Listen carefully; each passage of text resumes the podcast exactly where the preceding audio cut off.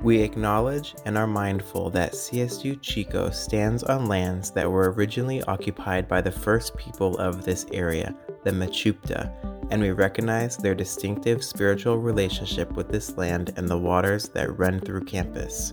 We are humbled that our campus resides upon sacred lands that once sustained the Mechoopda people for centuries. Welcome to the Rise, Teach, Learn podcast. I am Dr. Chiara Ferrari, Director of Faculty Development at Chico State, and we are happy to make this resource available to our campus community and beyond. The podcast is hosted by Dr. Jamie Lynn Gunderson, and she will engage in timely conversations with faculty, staff, and students and give you a taste of the Chico experience. Subscribe to our podcast and explore the many resources available on our website. Thank you for listening. Hello, and welcome to Rise Teach Learn. I am your host, Jamie Gunderson. In this episode, we explore place conscious pedagogy with Dr. Ann Schulte, the Director of Civic Engagement and Faculty Fellow for Rural Partnerships, and Dr. Amy Magnus, who is an Assistant Professor in the Department of Political Science and Criminal Justice, the Civic Engagement Faculty Fellow, and our Rural Partnerships Liaison. We also explore public sphere pedagogy, and we will hear from Sue Peterson, the Director of First Year Experience and lecturer in the Department of Communication Arts and Sciences, who will share examples and ideas for expanding learning and teaching far beyond the classroom.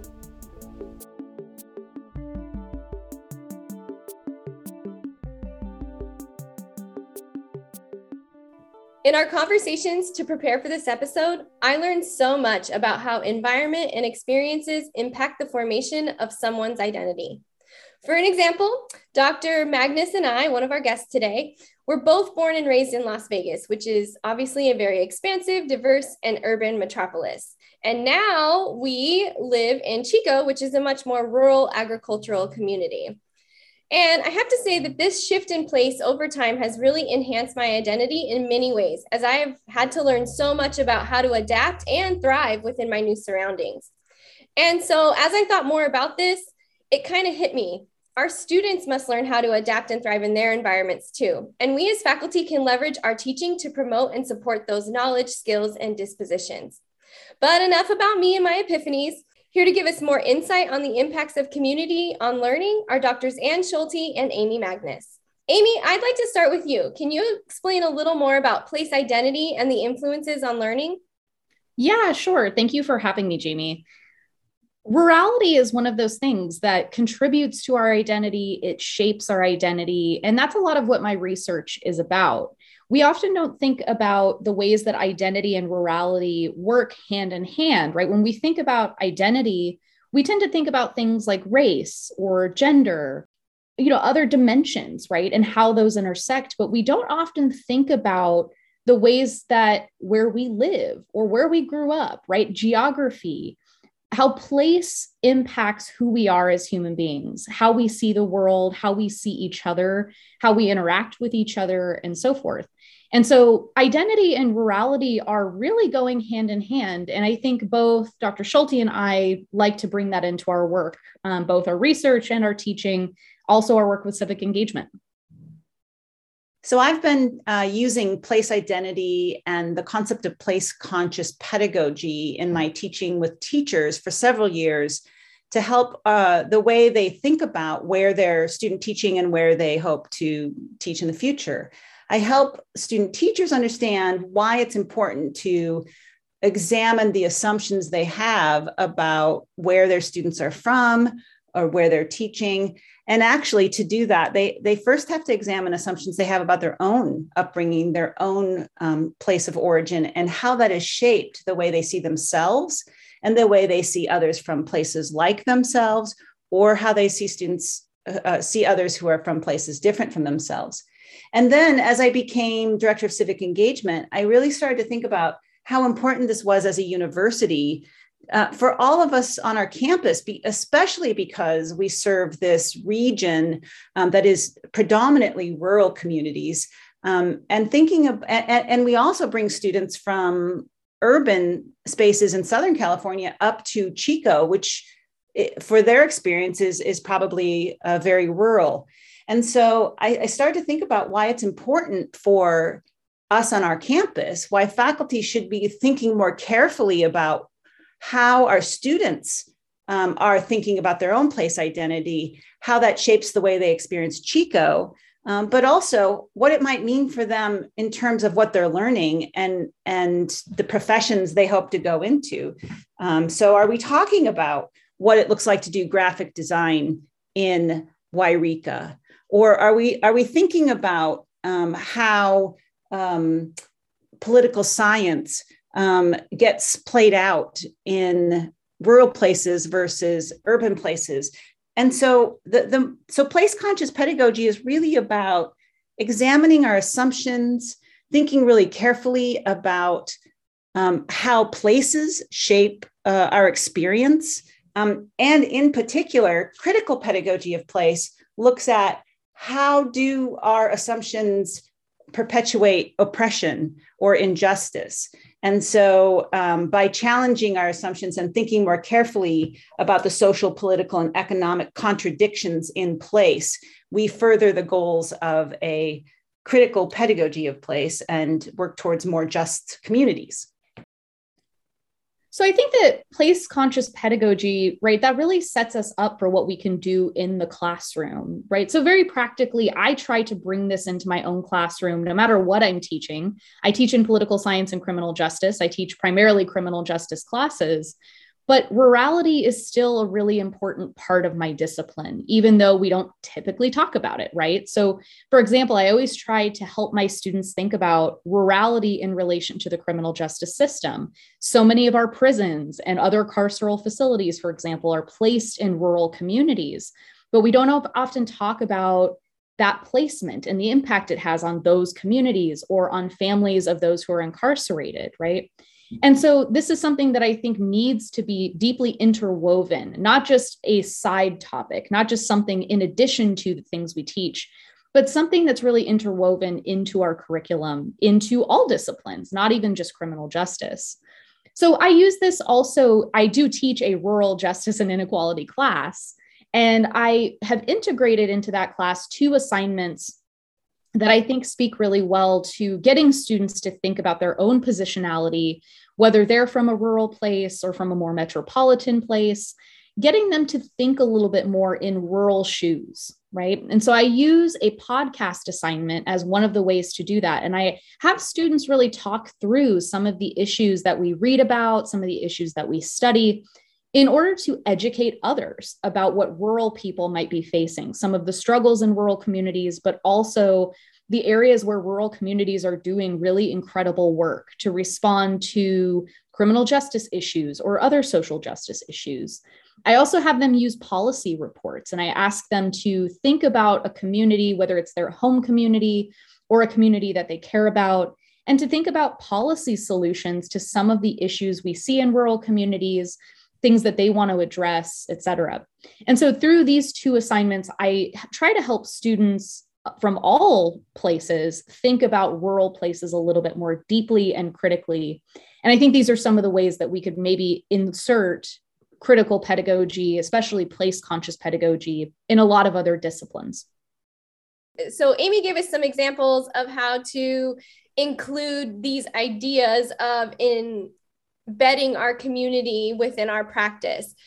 And I know that a lot of the work for the Office of Civic Engagement really focus on the same types of initiatives. Can you give us some highlights on some of the initiatives or priorities or projects going on within the department? So the Office of Civic Engagement is really focused on building our partnerships with the with communities in the region and helping um, connect our students to different opportunities while they're going to college that might build their professional and their personal skill set. Um, this is important for students who are from more metro contexts who might be working in the Chico or the Northern California region. But it's also really important for students who come from our region, who are interested to stay in our region, who have expertise in um, the innovative types of things happening and are, are really wanting to be continue to be a part of that and so i think it's my goal as a director of civic engagement to try to engage our faculty into um, amplifying the youth voice in our rural communities that will help to drive the kinds of changes and innovations and opportunities that are going to contribute to the vitality of the North State. So ultimately, our strategic priority around civic engagement is to be the university that works alongside the communities in our region um, to improve um, the environment and the social and economic um, vitality for everyone.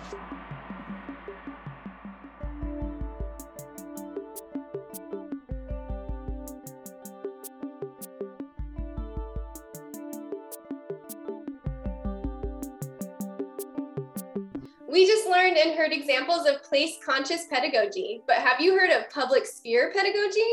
Here to tell us more and provide examples from her teaching practice is Sue Peterson. Sue, can you give our audience a little overview of public sphere pedagogy? Sure. Public sphere pedagogy is a theoretical framework for teaching that uses communities of practice combined with John Dewey's idea of the democratic ideal. So it brings in some of that civic engagement and it's basically focused on students using their assignments that are planned in sequence throughout the course to connect to a public discussion. So the end goal is to get the student out in a public space where there are community members, not only from campus, but also from your surrounding community who can participate in a conversation with students about what they learned during the semester. So the goal is for the event to be both educational for the students, but also those community participants who come in and have those conversations with the students. That sounds really fun. Do you have any uh, works on campus that you could highlight? Yes. So First Year Experience Program does three different public sphere pedagogy events uh, historically. So, tomorrow, actually, we're going to do a town hall event that usually happens in November and also will happen in the spring and April. That is run through the political science, uh, basic political science class, and certain sections of the political science class focus their learning on the town hall meeting, where community members are brought in. Students are focused on policy arguments that link to things like criminal justice, um, they also do political economics, kind of the funding of campaigns, things like that. So they get to choose their topics. And then we have people come in from the community and engage them in whether those policies are theoretically probable to happen, what they might run up against if they tried to advocate those in the community. And the students then go back to the classroom and rework their policies based on the feedback that they get from the community. Cool. We also have Sense of Place, and that's happening in December of uh, this fall.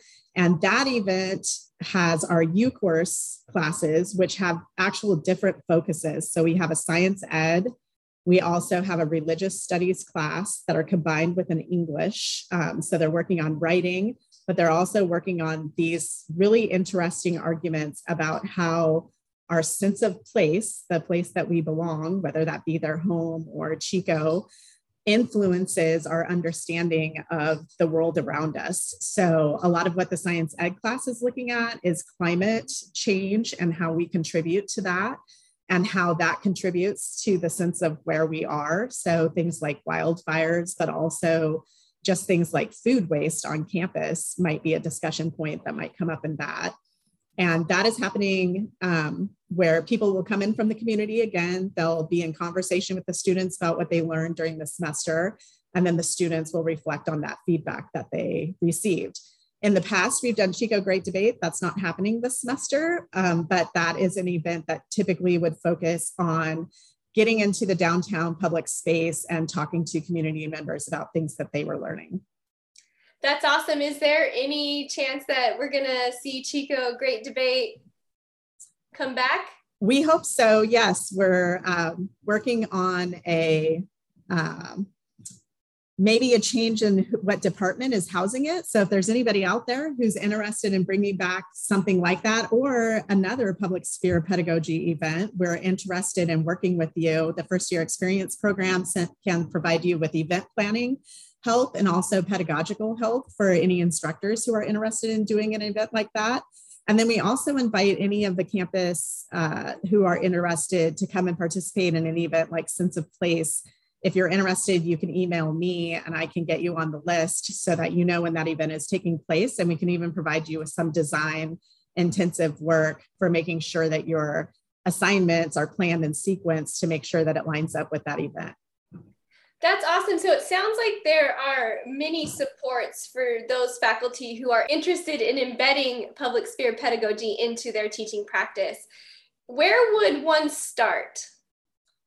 So, I think the best place to start is thinking creatively about what the community might be interested in hearing about that your students are learning. And so, every one of us, I feel like at the university, is doing fascinating work. Whenever I'm out listening to others talk about what they're doing in their classrooms, I'm always shocked by how many different things are happening that would be really interesting to community members. So, once you have that kind of touch point in your class where you can identify something that this seems like something that the community would be interested in hearing about, then you can reach out to us at first year experience. You can reach out to Ann at civic engagement if it seems like it fits more within what they're doing.